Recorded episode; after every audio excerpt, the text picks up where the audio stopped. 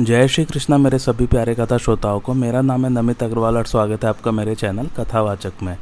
चौथा खंड चल रहा है, माधुर्य खंड जिसका नाम है। आइए आज की कथा आरंभ करते हैं। नाराज़ जी कहते हैं, मिथिलेश्वर, अब दूसरी गोपियों का भी वर्णन सुनो, जो समस्त पापों को हर लेने वाला, पुण्यदायक तथा श्रीहरि के प्रति भक्ति भाव की वृद्धि करने वाला है। व्रज में छह वृष भानु उत्पन्न हुए हैं, जिनके नाम इस प्रकार है। नीतिवित, मार्गद, शुक्ल, पतंग दिव्यवाहन तथा गोपेष्ट उनके घर में लक्ष्मीपति नारायण के वरदान से जो कुमारियाँ उत्पन्न हुई, उनमें से कुछ तो रमा बैकुंठ वासिनी और कुछ समुद्र से उत्पन्न हुई लक्ष्मी जी की सखियाँ थी।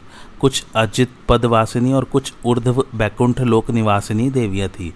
कुछ लोकाचल वासिनी समुद्र संभवा लक्ष्मी सहचरियाँ थी। उन्होंने सदा श्री गोविंद के चरणार विंद का चिंतन करते हुए माघ मास का व्रत किया। उस व्रत का उद्देश्य था श्री कृष्ण को प्रसन्न करना। माघ मास के शुक्ल पक्ष की पंचमी तिथि को जो भावी वसंत के शुभागमन का सूचक प्रथम दिन है, उनके प्रेम की परीक्षा लेने के लिए श्री कृष्ण उनके घर के निकट आए।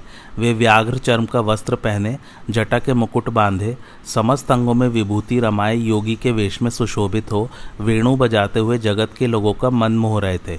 अपनी गलियों में उनका शुभागमन हुआ देख, सब ओर से मोहित एवं प्रेम विवल हुई गोपांगनाएँ उस तरुण योगी का दर्शन करने के लिए आईं। उन अत्यंत सुंदर योगी को देखकर प्रेम और आनंद में डूबी हुई समस्त गोप कन्याएँ परस्पर कहने लगी, यह कौन बालक है जिसकी आकृति नंद नंदन से ठीक ठीक मिलती जुलती है? अथवा यह किसी धनी राजा का पुत्र होगा जो अपनी स्त्री के कठोर वचन रूपी बाढ़ से मर्म बिंद जाने के कारण घर से विरक्त हो गया और सारे कृत्य कर्म छोड़ बैठा है? यह अत्यंत रमणीय है। इसका शरीर कैसा सुकुमार है। यह कामदेव के समान सारे विश्व का मन मोह लेने वाला है। अहो, इसकी माता, इसके पिता, इसकी पत्नी और इसकी बहन इसके बिना कैसे जीवित होंगी? यह विचार करके सब ओर से झुंड की झुंड व्रजांगनाएँ उनके पास आ गई और प्रेम से विवल तथा आश्चर्यचकित हो उन योगीश्वर से पूछने लगी। योगी बाबा, तुम्हारा नाम क्या है? मुनि जी तुम रहते कहाँ हो? तुम्हारी वृत्ति क्या है और तुमने कौन सी सिद्धि पाई है? वक्ताओं में श्रेष्ठ हमें ये सब बताओ। सिद्ध योगी ने कहा, मैं योगेश्वर हूँ और सदा मानसरोवर में निवास करता हूँ। मेरा नाम स्वयं प्रकाश है। मैं अपनी शक्ति से सदा बिना खाए पिए ही रहता हूँ। प्रजांगनाओं परम हंसों का जो अपना स्वार्थ, आत्म साक्षात्कार है, उसी की सिद्धि के लिए मैं जा रहा हूँ। मुझे दिव्य दृष्टि प्राप्त हो चुकी है। मैं भूत, भविष्य और वर्तमान तीनों कालों की बातें जानता हूँ। मंत्र विद्या द्वारा उच्चाटन, मारण, मोहन, स्तंभन तथा वशीकरण भी जानता हूँ। गोपियों ने पूछा, योगी बाबा, तुम तो बड़े बुद्धिमान हो। यदि तुम्हें तीनों कालों की बातें ज्ञात है तो बताओ ना हमारे मन में क्या है? सिद्ध योगी ने कहा, यह बात तो आप लोगों के कान में कहने योग्य है। अथवा यदि आप लोगों की आज्ञा हो तो सब लोगों के सामने ही कह डालूं? गोपिया बोली, मुने, तुम सचमुच योगेश्वर हो। तुम्हें तीनों काल का ज्ञान है, इसमें संशय नहीं। यदि तुम्हारे वशीकरण मंत्र से, उसके पाठ करने मात्र से तत्काल वे यहीं आ जाएँ, जिनका कि हम मन ही मन चिंतन करती हैं, तब हम मानेंगे कि तुम मंत्रज्ञों में सबसे श्रेष्ठ हो। सिद्धि योगी ने कहा, व्रजांगनाओं, तुमने तो ऐसा भाव व्यक्त किया है जो परम दुर्लभ और दुष्कर है, तथापि मैं तुम्हारी मनोनीत वस्तु को प्रकट करूँगा, क्योंकि सत्पुरुषों की कही हुई बात झूठ नहीं होती। व्रज की वनिताओं, चिंता न करो, अपनी आँखें मूंद लो। तुम्हारा कार्य अवश्य सिद्ध होगा। इसमें संशय नहीं है। बहुत अच्छा कहकर जब गोपियों ने अपनी आँखें मूंद ली, तब भगवान श्रीहरि योगी का रूप छोड़कर श्री नंद नंदन के रूप में प्रकट हो गए। गोपियों ने आँखें खोलकर देखा तो सामने नंद नंदन सानंद मुस्कुरा रहे हैं। पहले तो वे अत्यंत विस्मित हुई। फिर योगी का प्रभाव जानने पर उन्हें हर्षु और प्रियतम का वह मोहन रूप देखकर वे मोहित हो गईं। तदंतर माघ मास के महारास में पावन वृंदावन के भीतर श्री हरि ने उन गोपांगनाओं के साथ उसी प्रकार विहार किया, जैसे देवांगनाओं के साथ देवराज इंद्र करते हैं। श्री नारद जी कहते हैं, मिथिलेश्वर, यह मैंने तुमसे गोपियों के शुभ चरित्र का वर्णन किया है। अब दूसरी गोपियों का वर्णन सुनो। वीतिहोत्र अग्निभुक सांबु, श्रीकर, गोपति, श्रुत व्रजेश पावन तथा शांत। ये व्रज में उत्पन्न हुए नौन उपनंदों के नाम हैं। वे सबके सब धनवान, रूपवान, पुत्रवान, बहुत से शास्त्रों का ज्ञान रखने वाले, शील, सदाचार आदि गुणों से संपन्न तथा दान परायण है। इनके घरों में देवताओं की आज्ञा के अनुसार जो कन्याएँ उत्पन्न हुई, उनमें से कोई दिव्य, कोई अदिव्य तथा कोई त्रिगुण वृत्ति वाली थी। वे सब नाना प्रकार के पूर्वकृत पुण्यों के फलस्वरूप भूतल पर गोप कन्याओं के रूप में प्रकट हुई थी। वे सब श्री राधिका के साथ रहने वाली उनकी सखियाँ थी। एक दिन की बात है, होलिका महोत्सव पर श्रीहरि को आया देख उन समस्त व्रज गोपिकाओं ने मानिनी श्री राधा से कहा, रंभोरु, चंद्रवदने, मधुमानिनी, स्वामिनी, ललने श्री राधे, हमारी यह सुंदर बात सुनो। ये व्रजभूषण नंदन नंदन तुम्हारी बरसाना नगरी के उपवन में होलिकोत्सव विहार करने के लिए आ रहे हैं। शोभा संपन्न यौवन के मद से मत उनके चंचल नेत्र घूम रहे हैं। इस भूमंडल पर पीताम्बर की पीत प्रभा से सुशोभित उनका श्याम कांति मंडल, उसी प्रकार उत्कृष्ट शोभा पा रहा है जैसे आकाश में इंद्रधनुष से युक्त मेघ मंडल सुशोभित होता है। अबीर और केसर के रस से उनका सारा अंग लिप्त है।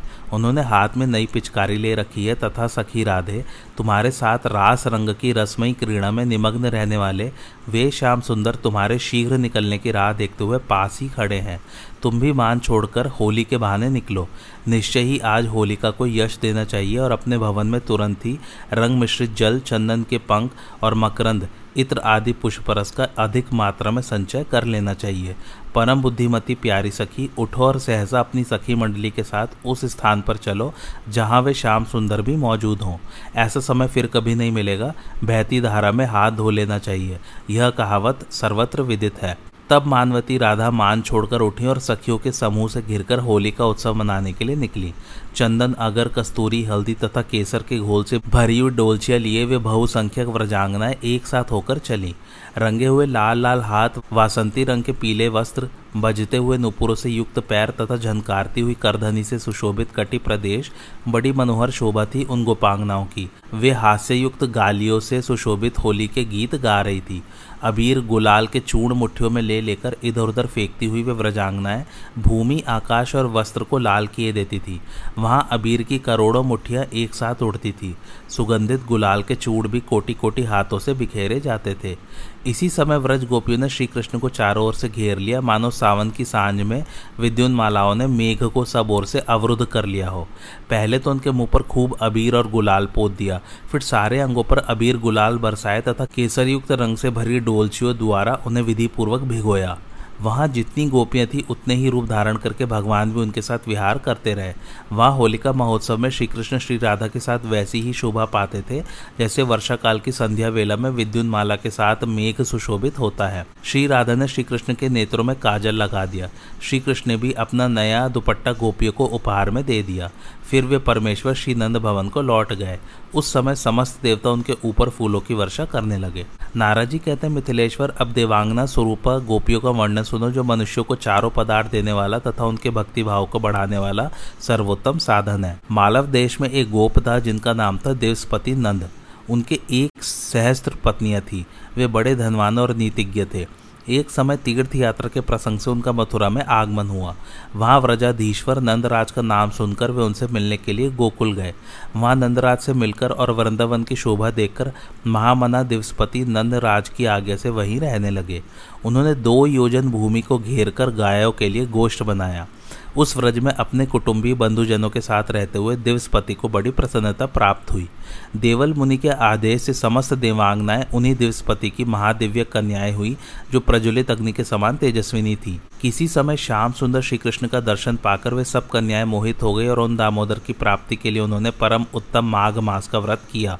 आधे सूर्य के उदित होते होते प्रतिदिन वे व्रजांगनाएँ यमुना में जाकर स्नान करती और प्रेमानंद से विवल हो उच्च स्वर से श्री कृष्ण की लीलाएँ गाती थी। भगवान श्री कृष्ण उन पर प्रसन्न होकर बोले, तुम कोई वर मांगो। तब उन्होंने दोनों हाथ जोड़कर उन परमात्मा को प्रणाम करके उनसे धीरे धीरे कहा। प्रभो, निश्चय ही आप योगीश्वरों के लिए भी दुर्लभ है। सबके ईश्वर तथा कारणों के भी कारण हैं। आप वंशीधारी हैं। आपका अंग मनमत के मन को भी मत डालने वाला, अर्थात मोह लेने वाला है। आप सदा हमारे नेत्रों के समक्ष रहें। तब तथास्तु कहकर जिन आदिदेव श्रीहरि ने गोपियों के लिए अपने दर्शन का द्वार उन्मुक्त कर दिया, वे सदा तुम्हारे हृदय में नेत्र मार्ग में बसे रहें और बुलाए हुए से तत्काल चित्त में आकर स्थित हो जाएँ। जिन्होंने कमर में पीताम्बर बाँध रखा है, जिनके सिर पर मोरपंख का मुकुट सुशोभित है और गर्दन झुकी हुई है जिनके हाथ में बांसुरी और लकुटी है तथा कानों में रत्नमय कुंडल झलमला रहे हैं, उन पटुतर नटवेशधारी श्रीहरि का मैं भजन करता हूँ। आदिदेव श्रीहरि केवल भक्ति से ही वश में होते हैं। निश्चय ही इसमें गोपियाँ सदा प्रमाणभूत हैं। जिन्होंने न तो कभी सांख्य का विचार किया, न योग का अनुष्ठान। केवल प्रेम से ही वे भगवान के स्वरूप को प्राप्त हो गई। नारद जी कहते मिथिलेश्वर, अब जालंधर के अंतपुर की स्त्रियों के गोपी रूप में जन्म लेने का वर्णन सुनो। साथ ही उनके कर्मों को भी सुनो जो सदा ही मनुष्यों के पापों का नाश करने वाले हैं। सप्त नदी के किनारे रंग पतन नाम से प्रसिद्ध एक उत्तम नगर था, जो सब प्रकार की संपदाओं से संपन्न तथा विशाल था। वह दो योजन विस्तृत गोलाकार नगर था। उस नगर का मालिक या पुराधीश रंगोजी नामक एक गोप था, जो महान बलवान था। वह पुत्र पौत्र आदि से संयुक्त तथा धन धान्य से समृद्धिशाली था। हस्तिनापुर के स्वामी राजा धृतराज को वह सदा एक करोड़ स्वर्ण मुद्राएँ वार्षिक कर के रूप में दिया करता था। एक समय वर्ष बीत जाने पर भी धन के मद से उन्मत्त गोप ने राजा को वार्षिक कर नहीं दिया। इतना ही नहीं, वह गोप नायक रंगोजी मिलने तक नहीं गया। तब धृतराज के भेजे हुए दस हज़ार वीर जाकर उस गोप को बांधकर हस्तिनापुर में ले आए। कई वर्षों तक तो रंगोजी कारागार में बंधा पड़ा रहा। बांधे और पीटे जाने पर भी वह लोभी, गोप डरा नहीं। उसने राजा धृतराज को थोड़ा सा भी धन नहीं दिया। किसी समय गोप नायक रंगोजी उस महाभयंकर कारागार से भाग निकला तथा रातों रात रंगपुर में आ गया। तब पुनः उसे पकड़ लाने के लिए धृतराज की भेजी हुई शक्तिशाली बल वाहन से संपन्न तीन अक्षौहिणी सेना गई। वह गोप भी कवच धारण करके युद्ध भूमि में बारंबार धनुष के टंकार फैलाता हुआ तीखी धार वाले चमकीले बाढ़ समूहों की वर्षा करके धृतराज की सेना का सामना करने लगा। शत्रु ने उसके कवच और धनुष काट दिए तथा उसके स्वजनों का भी वध कर डाला। तब वह अपने दुर्ग में आकर कुछ दिनों तक युद्ध चलाता रहा। अंत में अनाथ एवं भय से पीड़ित रंगोजी किसी शरणदाता या रक्षक की इच्छा करने लगा। उसने यादवराज कंस के पास अपना दूत भेजा। दूत मथुरा पहुंचकर राज दरबार में गया और उसने मस्तक झुकाकर दोनों हाथों की अंजलि बांधे। उग्रसेन कुमार कंस को प्रणाम करके करुणा से आर्द्रवाड़ी में कहा महाराज, रंगपत्तन में रंगोजी नाम से प्रसिद्ध एक गोप है, जो उस नगर के स्वामी तथा नीति वेताओं में श्रेष्ठ है। शत्रुओं ने उनके नगरों को चारों ओर से घेर लिया है। वे बड़ी चिंता में पड़ गए हैं और अनाथ होकर आपकी शरण में आए हैं। इस भूतल पर केवल आप ही दोनों और दुखियों की पीड़ा हरने वाले हैं। भौमासुर आदि वीर आपके गुण गाया करते हैं। आप महाबली हैं और देवता असुर तथा उद्भट भूमिपालों को युद्ध में जीतकर देवराज इंद्र के समान अपनी राजधानी में विराजमान है। जैसे चकोर चंद्रमा को कमलों का समुदाय सूर्य को, चातक शरद ऋतु के बादलों द्वारा बरसाए गए जलकणों को, भूख से व्याकुल मनुष्य अन्न को तथा प्यास से पीड़ित प्राणी पानी को ही याद करता है, उसी प्रकार रंगोजी गोप शत्रु के भय से आक्रांत हो केवल आपका स्मरण कर रहे हैं। आज की कथा यहीं समाप्त होती। कैसी लगे आप लोग को मेरी कथा, मुझे कमेंट करके ज़रूर बताइए। और मेरे चैनल कथावाचक को लाइक, शेयर और सब्सक्राइब ज़रूर कीजिए। थैंक्स फॉर वॉचिंग, धन्यवाद।